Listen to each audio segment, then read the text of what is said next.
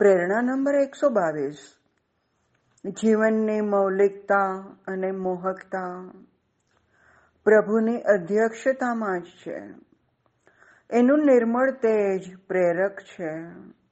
સંઘર્ષ મુક્ત જીવન પ્રવાહ ખંડ ખંડ નથી. પ્રતિબદ્ધતા અને નિષ્પ્રાણ અનુકરણથી મુક્ત છે. નવસર્જનમાં ફૂલ ગભીર શાંતિમાં ખીલે છે. પૂજ્યભાઈ આમાં જીવન કેવું છે અને કેવું હોવું જોઈએ એ બતાવે છે. જીવન મૌલિક જોઈએ, નેચરલ જોઈએ.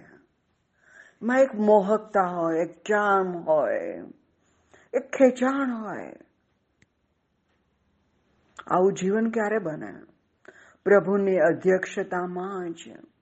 પ્રભુને અધ્યક્ષ બનાવો. પ્રભુને જ તમારો કરતા હરતા બનાવો. તમારું પોતાનું કર્તૃત્વ છોડી દો. હું અને મારું છોડી દો જે છે, જે કંઈ કરે છે, એ મારો ભગવાન કરે છે. જે કંઈ મારી પાસે કરાવે છે, એ એ જ કરાવે છે. હું તો એનું કરણ માત્ર છું, એનો ઇન્સ્ટ્રુમેન્ટ છું. એ જે કાર્ય માટે એમણે મને નિમિત્ત બનાવ્યો છે, એની કૃપાનું ફળ છે. બાકી કરતા હરતા સમાહરતા ભગવાન પોતે જ છે. આ જ પ્રભુની અધ્યક્ષતા છે. તેનું નિર્મળ તેજ પ્રેરક છે. તેમના તરફથી મળતો નિર્મળ પ્રકાશ, એમનું ઓરિજિનલ તેજ, એ આપણને જીવનમાં પ્રેરણા આપે છે. પ્રેરક બને છે ઉર્ધ્વ તરફ ડગ માંડવા માટે. આપણને ઉત્કંઠિત કરે છે. સંઘર્ષ મુક્ત જીવન પ્રવાહ ખંડ ખંડ નથી. આને કારણે આપણે બધા સંઘર્ષમાંથી મુક્ત બનીએ છીએ. દ્વંદ્વોથી મુક્ત બનીએ છીએ. ષડ રીપુઓથી મુક્ત બનીએ છીએ. અને જીવનનો સંઘર્ષ મુક્ત પ્રવાહ એ ખંડ ખંડ નથી રહેતો, એ અખંડ બને છે.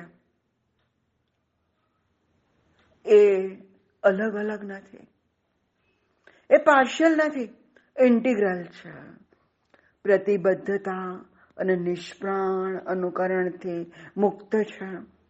એ કોઈ જગ્યાએ બદ્ધ થયેલો નથી. એ કોઈ જડતાને પકડીને બેસતો નથી. એ કોઈનું અનુકરણ કરતો નથી. એને જરૂરિયાત જ નથી. આ બધાથી એ મુક્ત છે. નવસર્જનના ફૂલ ગભીર શાંતિમાં ખીલે છે. જ્યારે નવસર્જન થાય ને, ત્યારે એના ફૂલ ખીલી ઉઠે. જેની અંદર અલગ જ સુરભી, અલગ જ રંગ, અલગ જ આકાર, અલગ જ પ્રકાર. કંઈક નવું જ હૃદયમાં ખીલી ઉઠે છે. જીવનમાં ખીલી ઉઠે છે. એ ક્યારે ખુલે? ગભીર શાંતિ હોય. એકદમ ડેપ્થમાં શાંતિ હોય, એક ઊંડાણમાં શાંતિ હોય, ત્યારે જ આવા ફૂલ ખીલે છે. ત્યારે જ આવી પ્રતિભાઓ ખીલે છે. જે નવસર્જન કરે છે. નવા સર્જનની અંદર ચાલવા માટે અન્યને પ્રેરિત કરે છે. પ્રેરણા નંબર એકસો ત્રેવીસ. હરિદર્શન માટે વ્યાકુળ ચિત્ત અને પ્યાસી આંખો હરિપ્રાપ્તિ કરાવે છે. હરિ સ્પર્શ થતા આંતરબાહ્ય અનુભૂતિ હરિમય બને છે. હરિમાં અનેક અને અનેકમાં હરિ સાક્ષાત થાય છે. જગતને બદલે હરિવિલાસ દ્રષ્ટિમાં રહે છે. હરિસ્મરણરત ભક્ત હરિભાવમાં આનંદથી ડોલે છે. મુક્તિ એની પાછળ પાછળ જાય છે. આ પ્રેરણામાં પૂજ્યભાઈ, જેને હરિદર્શનની તાલાવેલી લાગી છે, લગ્ની લાગી છે હરિ સિવાય બીજું કોઈ ખપતું નથી, કોઈ જોઈતું નથી, કોઈ ચિત્તમાં નથી. એવા ભક્તની વાત છે. જેનું ચિત્ત હરિદર્શન માટે વ્યાકુળ છે. હરિદર્શન માટે ચિત્ત તલસે છે. જેની આંખો હરિદર્શન માટે પ્યાસી છે. જેને એક આખો દિવસ પસાર થાય અને એમ લાગે કે આહા મારો આજનો આખો દિવસ નકામો ગયો. સાંજ પડી ગઈ, પણ હરિ દર્શન ન થયું. અને સાંજે દીપક જલાવીને બેસે. દીપક જલના સારી રાત. સુના હે આજ ઇસ પથ પર, આયેંગે મેરે નાથ. દીપક જલના સારી રાત. દિવસ અને રાત. મન હરીને જ ઝંખે છે. આવા વ્યાકુળ ભક્તો આપણે જોયા છે. મીરાન ઋષિ, સૂર, કબીર, આવા જે ભક્તો છે ને, અને એની જે વ્યાકુળતા છે ને હરે માટેની, એ જ વ્યાકુળતા, એ જ ઝંખના એ જ તમન્ના હરિને પ્રાપ્તિ કરાવે છે. હરિ સ્પર્શ થતા આંતરબાહ્ય અનુભૂતિ હરિમય બને છે. જ્યારે હરિનો સ્પર્શ થાય છે, ભગવત સ્પર્શ થાય છે, ત્યારે આંતર અને બાહ્ય બંને જગત દે દીપ્યમાન બને છે. એવી અનુભૂતિ મળે છે કે જેને કારણે આંતર બાહ્ય બંને જગત હરિમય બની જાય છે, હરિત બની જાય છે. હરેમાં અનેક, અને અનેકમાં હરિ સાક્ષાત થાય છે. હું એક જ હરિ એવું લાગે. એકોહમ અને અનેકમાં હરે. એકોહમ બહુશ્યામ. એકમાંથી બધામાં. જે બ્રહ્મ પોતે છે, એ એકલા એકલા કંટાળે છે અને લીલયા એકોહમ બહુશ્યામ થાય છે. તો ભક્તની દ્રષ્ટિમાં જ્યારે હરિ છે, એ હરિનું અંજન આંજે દે છે ને? ત્યારે હરિની અંદર જ ભક્તને પણ અનેક દેખાય છે. અને અનેકની અંદર ખુદ હરિ જ દેખાય છે. એનું જીવન આખું હરિમય બની જાય છે. જગતને બદલે હરિવિલાસ દ્રષ્ટિમાં રહે છે. હવે જગત નથી દેખાતું. ઇવન પોતે પણ નથી દેખાતું. પોતાનું અસ્તિત્વ ઓગળી જાય છે. અને જગતને બદલે, પોતાની જાતને બદલે, દ્રષ્ટિમાં ખાલી હરિ અને હરિવિલાસ જ છે. હરિસ્મરણ રત ભક્ત હરિભાવથી આનંદમાં ડોલે છે. જે હરિસ્મરણની અંદર મત્ત બની જાય છે રત બની જાય છે, પ્રમત્ત બની જાય છે. એવો ભક્ત. એનું ભજન કરતા કરતા, સંકીર્તન કરતા કરતા આનંદથી ડોલવા લાગે છે. પોતાની જાતનું વિસ્મરણ થઈ જાય છે. અને નૃત્ય કરવા લાગે છે.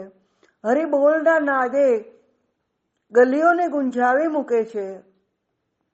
વૃંદાવનની ગલીઓની અંદર મેવાડની રાણી મીરા ભિક્ષુણી બનીને નાચે છે. ત્યારે એને પોતાના અસ્તિત્વનું ભાન નથી. પોતાના સામાજિક મોભાનું ભાન નથી. ઇવન પોતાની જાતનું પણ ભાન નથી. નૃસિંહ, મીરા, સુર, કબીર, બધા હરિનામમાં પાગલ થયા છે. આવા લોકોને હરી જ જોઈએ છીએ. હરી સિવાય કંઈ ખપતું નથી, કંઈ જોઈતું નથી, કોઈ ઈચ્છા નથી. ઇવન આવા ભક્તોને મુક્તિની પણ ઈચ્છા નથી. મુક્તિ એની પાછળ પાછળ દોડે છે, ખેંચાય છે કે તું મને સ્વીકારી લે, પણ એને મુક્તિની પડી નથી. એને તો ભક્તિ જ જોઈએ છીએ. ભક્તિને સાથે સાથે ભક્તને ભગવાનનું તાદાત્મ્ય જોઈએ છીએ. અને ભક્તિ કરતા કરતા એની સાથે તન્મય થવું છે, છતાં પણ પૂજ્ય ભાઈના શબ્દોમાં આંશિક અલગતા રાખવી છે. કારણ કે મર્જ થઈ જાય તો મોક્ષ થઈ જાય. ભગવાનની સેવા, ભગવાન સાથેના સાહચર્યનો આનંદ, સામીપ્યનો આનંદ, સ્પર્શનો અને સંવાદનો આનંદ મેળવી શકાય નહીં. તો ભક્તને ભગવાનથી આંશિક અલગતા જોઈએ છીએ, જેને કારણે એની સેવા કરી શકે, એનો સ્પર્શ પામી શકે, એની સાથે સંવાદ કરી શકે, એના સાક્ષાત્કારના દર્શન કરી શકે અને એની લીલાનું એક પાત્ર બનીને એ લીલામાં જીવી શકે. માટે જ એને તો ભક્તિ જોઈએ છીએ મુક્તિ એની પાછળ પાછળ દોડે છે. પણ મુક્તિ નથી જોઈતી. હરિનો ભક્ત તો માગે ભક્તિ. મુક્તિની એને તમન્ના નથી. પ્રેરણા નંબર એકસો ચોવીસ. યમુનાના પુલિન ઉપર નીલ સુંદર વિહાર કરે છે. નિસેમ સૌંદર્ય સાકાર બનીને ગોપ સખા સંગે ખેલે છે. હર્ષ ખેલી યમુના ઉછળે છે. પાદ પ્રક્ષાલનની અભિલાષાથી. ચારુ ચિતવન મધુર મુસ્કાન, ચપળ ચાલ અંતરને હિલોળે છે. ગળામાં વૈજયંતી માલા કિંકિણીનો કિનકિન કલધ્વલી પગમાં નુપુરનો ઝંકાર અભૂતપૂર્વ આનંદ આપે છે. ક્યારેક કદમ નીચે બેસી, સખા સાથે હાસ વિલાસ કરે છે. વાત્સલ્ય ભીના લીલા ઉત્સુક ગોપ ગોપીઓનું જૂથ જામે છે. વેણુ માધુરી, રૂપ માધુરી, લીલા માધુરીમાં લીન ચિત્ત ભાવ સમાધિમાં ડૂબે છે. પૂજ્યભાઈએ આ પ્રેરણાની અંદર કૃષ્ણ લીલાનું સાકાર નિરૂપણ કર્યું છે. યમુના પુલિન ઉપર, યમુનાના કાંઠા ઉપર નીલ સુંદર ભગવાન કૃષ્ણ વિહાર કરે છે. અહીંયા નિસીમ સૌંદર્ય સાકાર બન્યું છે. નિસીમ સૌંદર્ય. જે નિરાકાર છે એ સાકાર બને છે. એ માનવ દેહે પૃથ્વી પર આવે છે. કેમ કે એકોહમ બહુશ્યામ બધાની સાથે રહીને આનંદ આપવા અને આનંદ લૂંટવા આવે છે.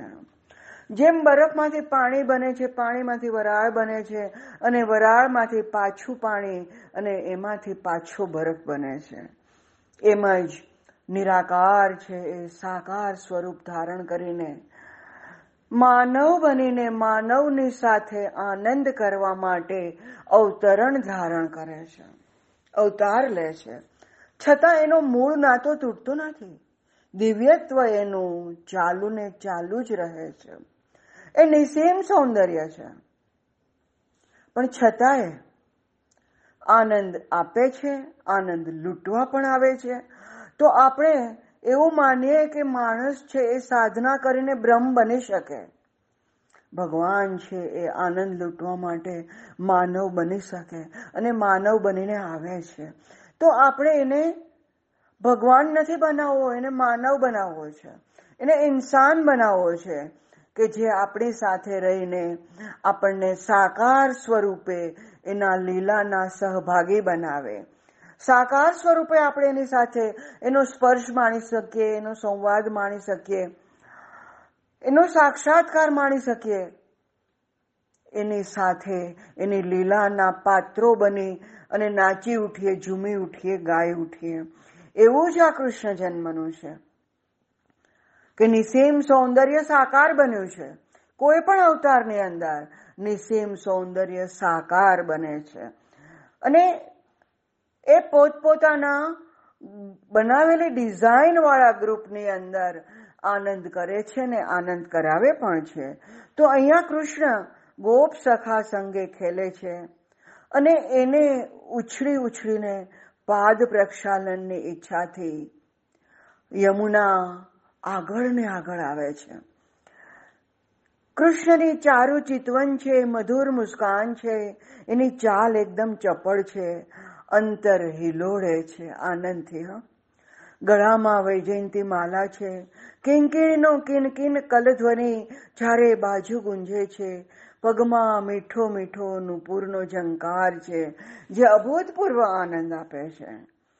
તો આવી લીલા પણ થાય છે, યમુના કેલી પણ થાય છે, ગોપ સખાઓ સાથે પુલિન ઉપર વિહાર પણ થાય છે. અને ક્યારેક કદમ નીચે બેસીને સખા સાથે હાસ વિલાસ કરે છે. વાત્સલ્ય ભીના લીલા ઉત્સુક ગોપ ગોપીઓનું જૂથ જામે છે.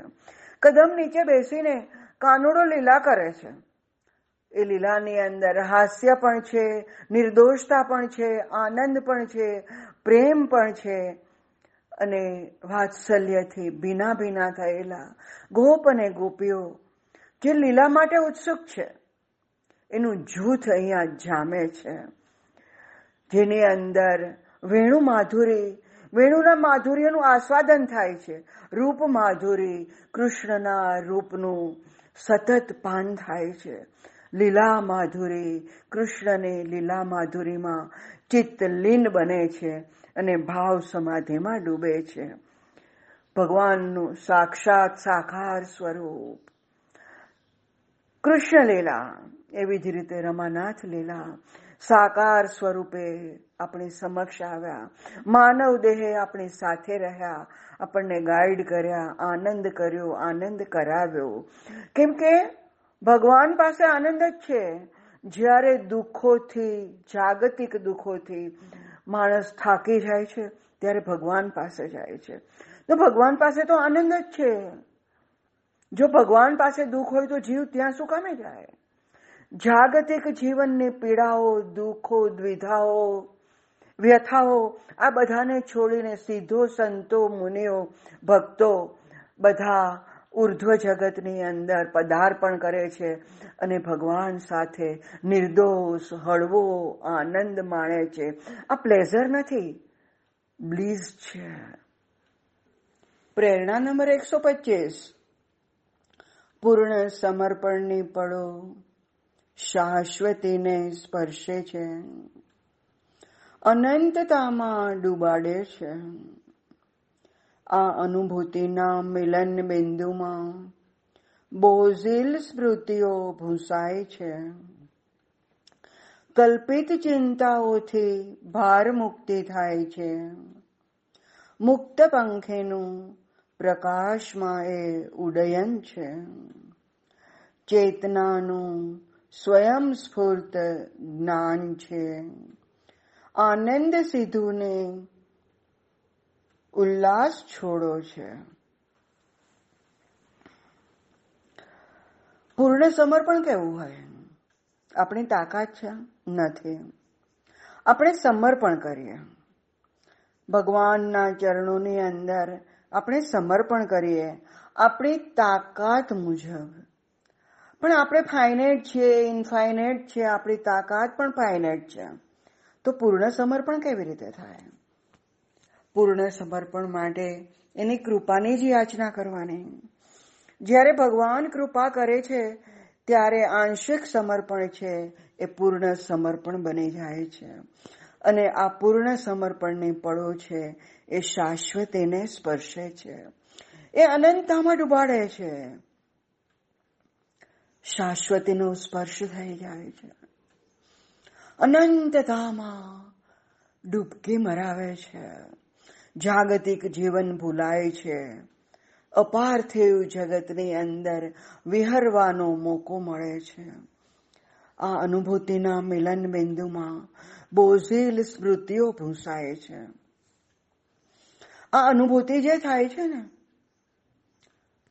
ભગવાન સાથેનું, પરાત્પર સાથેનું, પરમાત્મા સાથેનું જે મિલન બિંદુ છે, એની અંદર આપણા જીવનમાં રહેલી બોઝેલ સ્મૃતિઓ ભૂસાઈ જાય છે. મને આવું દુઃખ પડ્યું હતું, હું આવો દુઃખી થયો હતો. મને આવી તકલીફ પડી હતી.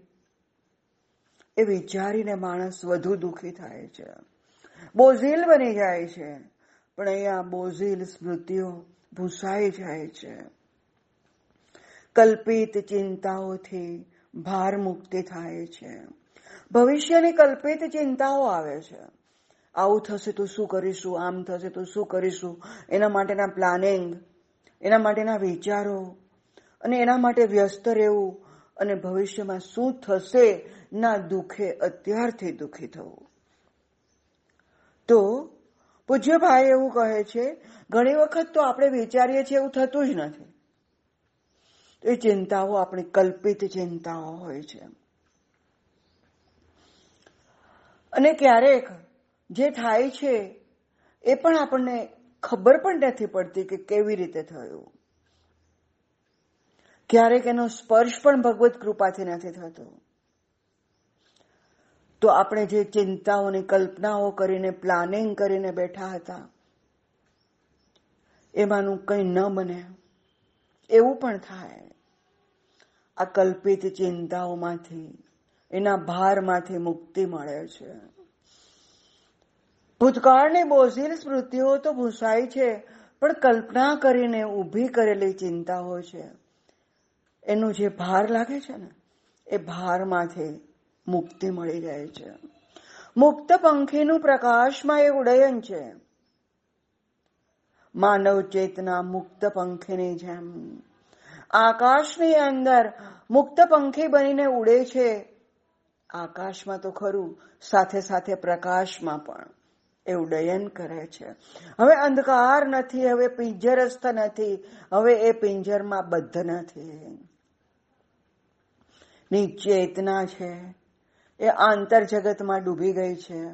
અને ચેતનાનું સ્વયં સ્ફૂર્ત ગાન છે.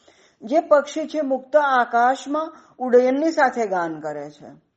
તો અહીંયા ચેતના છે, એ જાગૃત થઈ છે. અપાર થયું જગતનું સંધાન થઈ ગયું છે. અને જેમ ઋષિ મુનિઓને વેદના મંત્રો સ્ફૂરતા, એના દ્રષ્ટા હતા, તેવી જ રીતે ચેતનાનું સ્વયં સ્ફૂર્ત, અંદરથી જ સ્ફૂર્ત થયેલો, ઉત્પન્ન થયેલો. એક ગાન શરૂ થાય છે.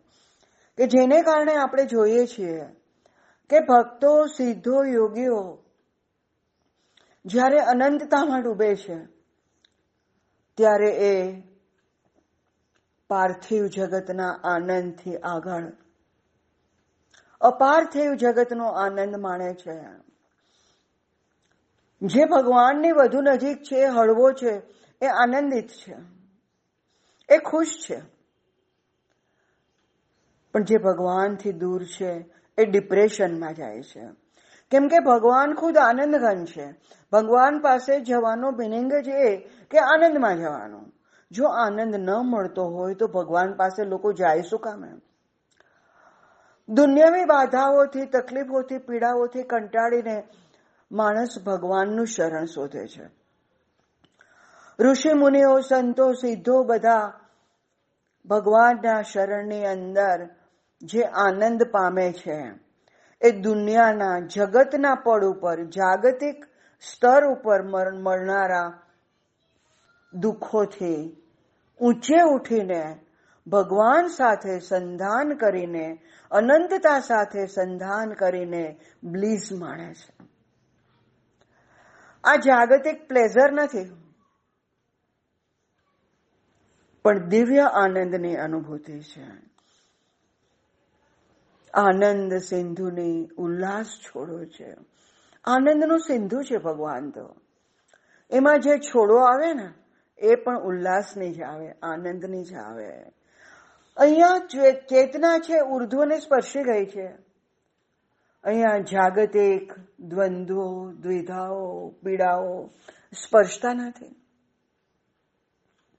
ચેતના ઉપર છે. અને આનંદ સિદ્ધુને, ઉલ્લાસની છોડો ઉછળે છે. પારલૌકિક જગતનો આનંદ અનુભવાય છે. બ્લીઝ પ્રેરણા નંબર એકસો છવ્વીસ દુઃખ, અભાવ. તમારું સ્વાગત છે. નિરપેક્ષ આનંદ તરફ દોરશો. આંતર સભરતા પ્રાપ્ત કરાવશો. નિંદા, અપમાન, તમો મારા સ્નેહી છો. અનિંદ્યને ચરણે પહોંચાડશો. અડોલ અવસ્થાનો પ્રસાદ અપાવશો. રોગ, મૃત્યુ, તમો પણ બંધુ છો. દેહની નશ્વરતા લક્ષમાં લાવશો. અમૃત નિર્જરની ખોજ કરાવશો. આ પ્રેરણામાં પૂજ્યભાઈ એવું સમજાવવા માંગે છે કે દુઃખ અને અભાવ હોય, તકલીફો હોય, તો એ શેના કારણે આવે છે? અપેક્ષાને કારણે આવે છે. તમે કોઈ માટે કંઈ કરો છો અને એ તમારા માટે નથી કરતો, ત્યારે તમને દુઃખ થાય છે. દુઃખનું મૂળ શું છે? તો કે અપેક્ષા. જો અપેક્ષા જ ન હોય તો? નિરપેક્ષ આનંદ તરફ પદાર્પણ થાય છે.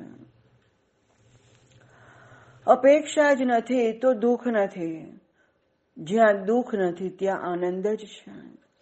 તો તમે આનંદ તરફ તમારું અભિયાન ચાલુ થશે, જેને કારણે તમે આંતર સભરતા પ્રાપ્ત થશે. કરી શકશો. આંતર સભરતા જ મુખ્ય વસ્તુ છે. બહિર જગતમાં કંઈ પણ મળે પ્રાપ્તિ થાય, પણ આંતર સભરતા ન હોય તો એ બધું નકામું છે. આંતર જગતને આંતર સભરતા આ સભરતા જ તમને ભગવાદિભુમુખ કરીને ભગવત પ્રાપ્તિ કરાવશે. નિંદા, અપમાન, તમે મારા સ્નેહી છો. શેના માટે? એવું કોઈ ઈચ્છતું નથી કે નિંદાને અપમાન મળે. પણ એના અંદર જ જેને પીડા છે, તકલીફો છે એવું નથી. પણ એ તકલીફોથી છુટકારો પણ અપાવે. કારણ કે આવું અપમાન અને નિંદા થાય, ત્યારે માણસ એ રસ્તો છોડી દે.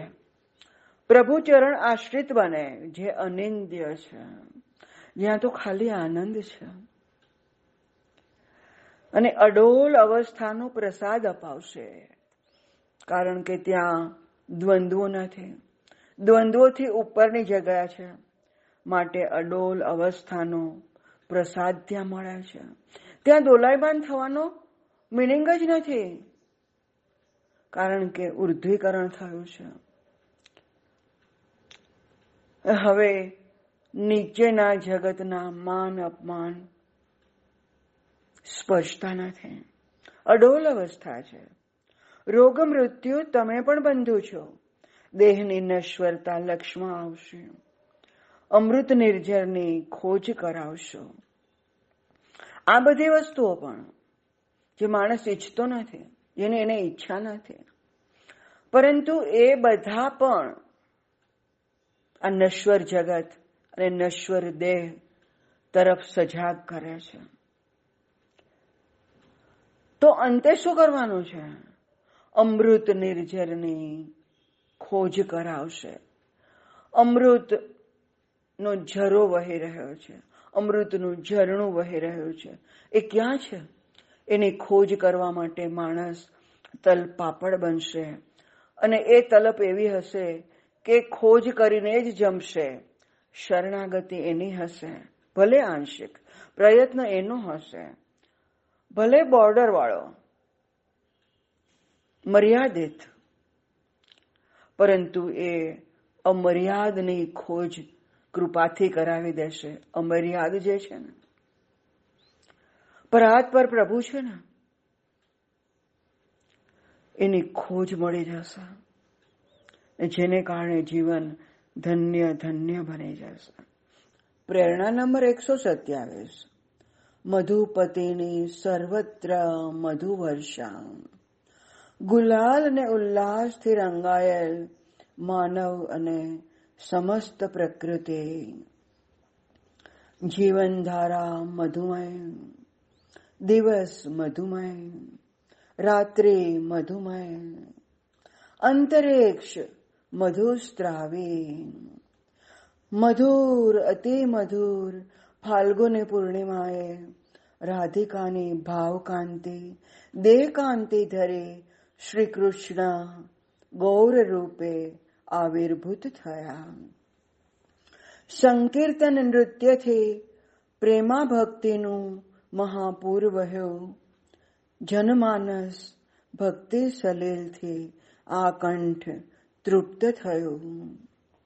વિશ્વને હરિનામનો નવ સંદેશ પ્રાપ્ત થયો. આજનો દિવસ શું છે? તો કે મધુપતિની સર્વત્ર મધુ વર્ષા થઈ રહી છે. જે મધુપતિ છે. જે મધુર ખુદ છે. જે મધુરનું એ મધુર છે. એવા મધુપતિની સર્વત્ર મધુ વર્ષા જ હોય. ગુલાલ અને ઉલ્લાસથી રંગાયેલ છે આ વર્ષા.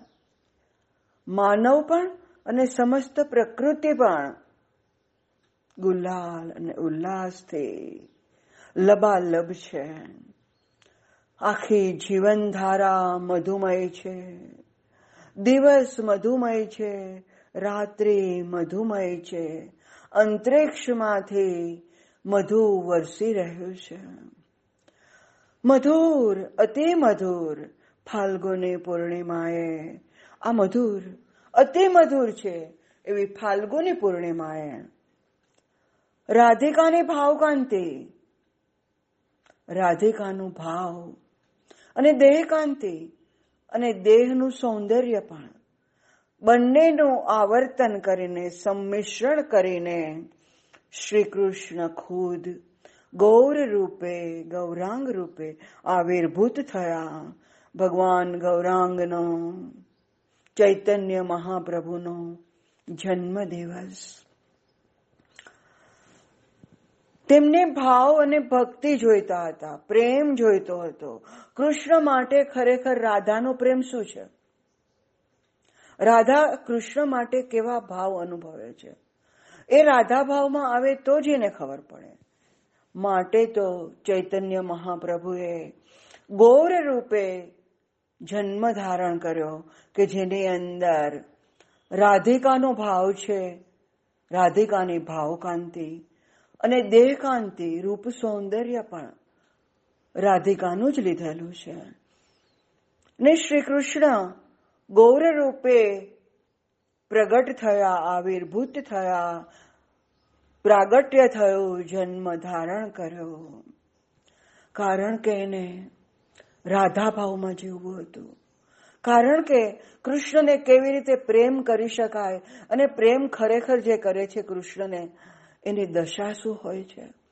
એ એને ખુદને અનુભવવું હતું. માટે એમણે ગૌર મહાપ્રભુનો જન્મ ધારણ કર્યો. સંકીર્તન અને નૃત્યથી પ્રેમા ભક્તિનું મહાપૂર વહ્યો પ્રેમ સાકાર કર્યો ભક્તિની અંદર.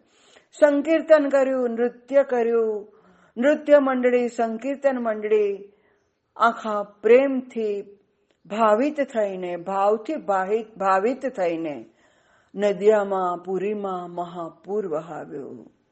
જનમાનસ ભક્તિ સલેલથી આકંઠ તૃપ્ત થયો.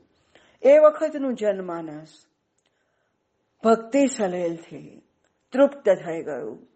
ગળા સુધી તૃપ્ત થઈ ગયું. પૂરો સંતોષ થઈ ગયો. અને ત્યાર પછી પણ વિશ્વને હરિનામનો નવ સંદેશ પ્રાપ્ત થયો.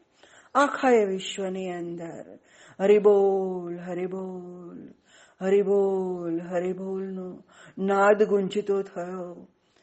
અને વિશ્વને હરિનામનો નવ સંદેશ પ્રાપ્ત થયો. કે આ નામની અંદર જ મધુરતા છે, સંપૂર્ણતા છે, અભાવોનો અભાવ છે. નવ સંદેશ છે. ભક્તિ જ મુક્તિનું દ્વાર છે. મુક્તિ ન જોઈએ તો મુક્તિ પણ પાછળ પાછળ ફરે છે, પણ હરિનો જન છે એ મુક્તિનું અનાદર કરે છે. મને મુક્તિ નથી જોઈતી. મુક્તિને બાજુએ મૂકી દે છે. આંશિક અલગતા માગે છે ભગવાન સાથે કે જેને કારણે ભગવદ ભાવ અનુભવી શકાય, ભગવદ્ સેવા કરી શકાય. ભગવદ પ્રેમની અંદર અવગાહન કરી શકાય, એનું લીલા માધુર્ય માણી શકાય, એના લીલાના પાત્ર બની શકાય. માટે જ મોક્ષ એટલે મળી જવું, પછી કંઈ રહેતું નથી.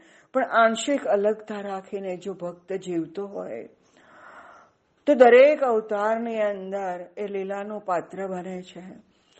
એ લીલાની અંદર નિમજિત થાય છે, એમાં એનો પ્રવેશ થાય છે અને એના જીવનનું રૂપાંતર થાય છે. ભાવદેહ ને ભાવ કાંતિ પ્રાપ્ત થાય છે. પ્રેરણા નંબર એકસો અઠ્યાવીસ. આધ્યાત્મિકતા જીવનમાં પરમ સુંદરતા છે. ભગવદ વિમુખતા પૂરી કુરૂપતા છે. પ્રભુ સ્પંદિત જીવન એક ગીત છે.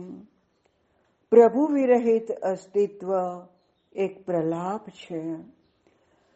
ભગવત સાનિધ્યમાં જીવન એક નૃત્ય છે.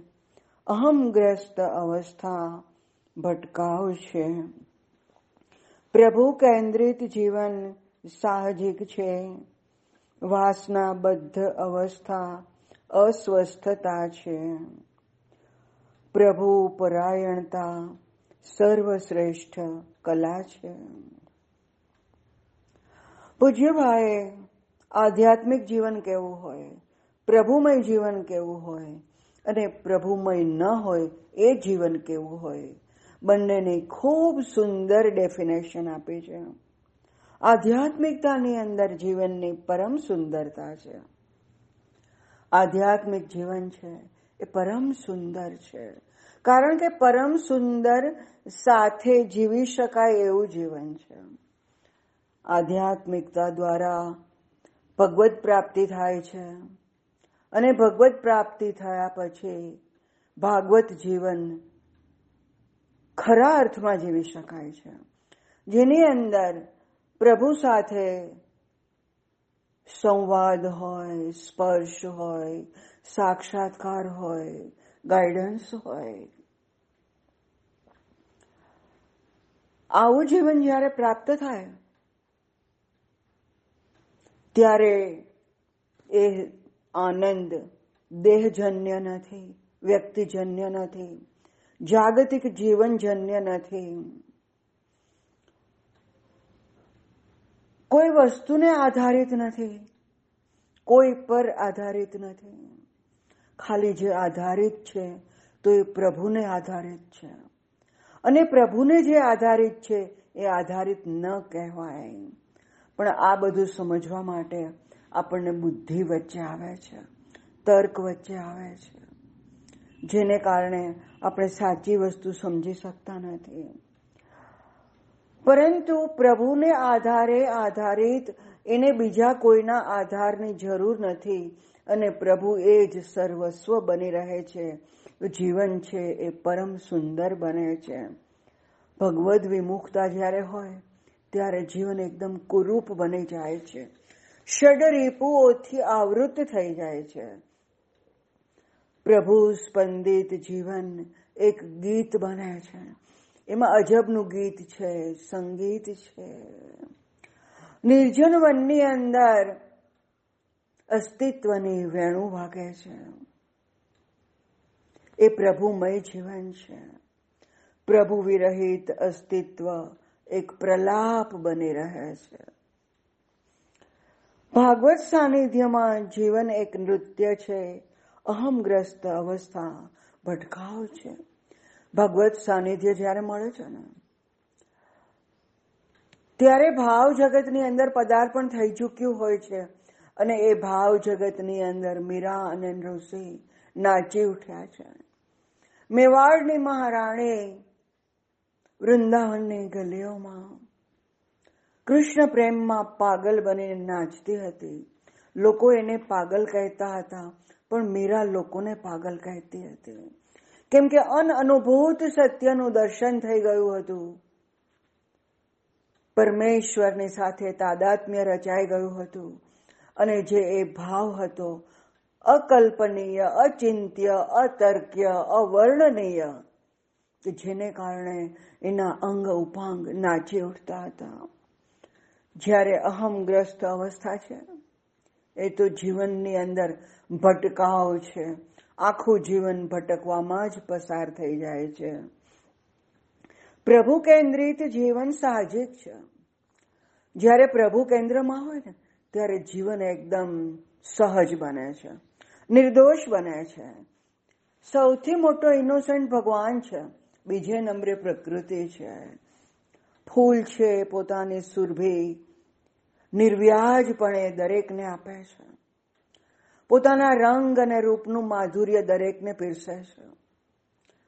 એને કોઈ નાનું કે મોટું નથી એવી જ રીતે ખળખળ વહેતું ઝરણું પોતાનો આનંદ દરેકને વિસ્તરિત કરે છે. એને આને આપવું કે બીજાને ન આપવું એવી કોઈ ભાવના નથી. પ્રભુ કેન્દ્રિત જીવન જે છે, એ આવું જ સાહજિક છે. દરેકને પ્રેમથી પોતામાં સમાવી લે છે. એનામાં વિશાળતા આવે છે. જ્યારે વાસનાબદ્ધ અવસ્થા છે, એ અસ્વસ્થતા લાવે છે. પ્રભુ પરાયણતા સર્વશ્રેષ્ઠ કલા છે. સંગીત, નૃત્ય, ચિત્ર બધી કલાઓથી ભગવાનને પહોંચી શકાય. એ કલાઓની અંદર તન્મય થઈ જઈએ તો પહોંચી શકાય. દરેક પાસે કલા ના હોય, તો દરેક પાસે પ્રકૃતિ તો પ્રભુએ પીરસી છે. પ્રકૃતિ દ્વારા પરમાત્માનું અનુસંધાન થઈ જાય. સર્વશ્રેષ્ઠ કલા. જ્યારે પ્રભુ પરાયણતા આવે ને, ત્યારે કોઈ પણ કલાની જનની પ્રભુ પરાયણતા એ જ સર્વશ્રેષ્ઠ કલા બની જાય છે અને બાકીનું બધું નકામું બની જાય છે. પ્રભુ પોતાનો બની જાય છે. પ્રભુમય જીવન જીવન બની જાય છે. બાકીનું જીવન નગણ્ય છે. જેને પ્રભુ પરાયણતાની અંદર શ્રેષ્ઠ જીવન જીવતી વ્યક્તિને અન્ય જીવનની ગણના પણ નથી. પ્રેરણા નંબર એકસો ઓગણત્રીસ. પ્રાર્થના પ્રભુ મિલન માટે અંતરની લગન છે. આર્ષ મંત્ર જેવી ચેતન સભર છે. ચિત્તની પ્રભુલક્ષી ધારા, ધૂપ સળીને ધૂમ્ર શહેર જેવી છે.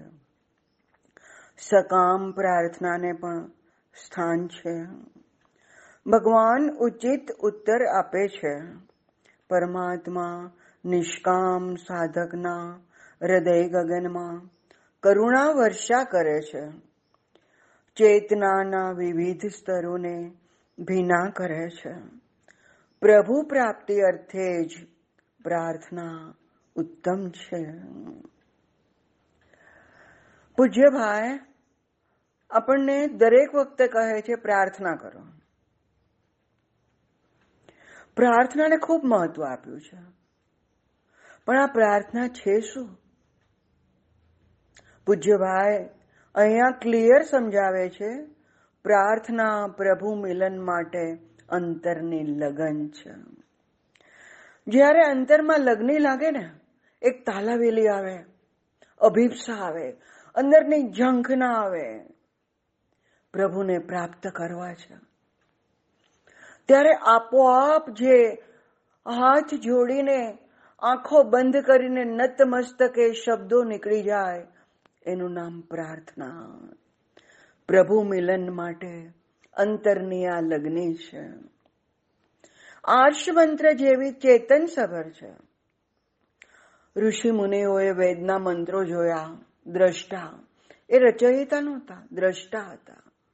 અને એ મંત્રોની જે અસર હતી, એમની જીવનશૈલી ઉપર અને જન સમાજ ઉપર અને અત્યારે પણ એ આર્ષ મંત્ર ગાયત્રી મંત્ર અત્યારે પણ જોઈએ કે વિશ્વામિત્ર એ મંત્ર જોયો. આર્ષ દ્રષ્ટિથી આર્ષ મંત્ર એના દ્રષ્ટા બન્યા અને આજે ગાયત્રી મંત્ર કેટલું કામ કરે છે.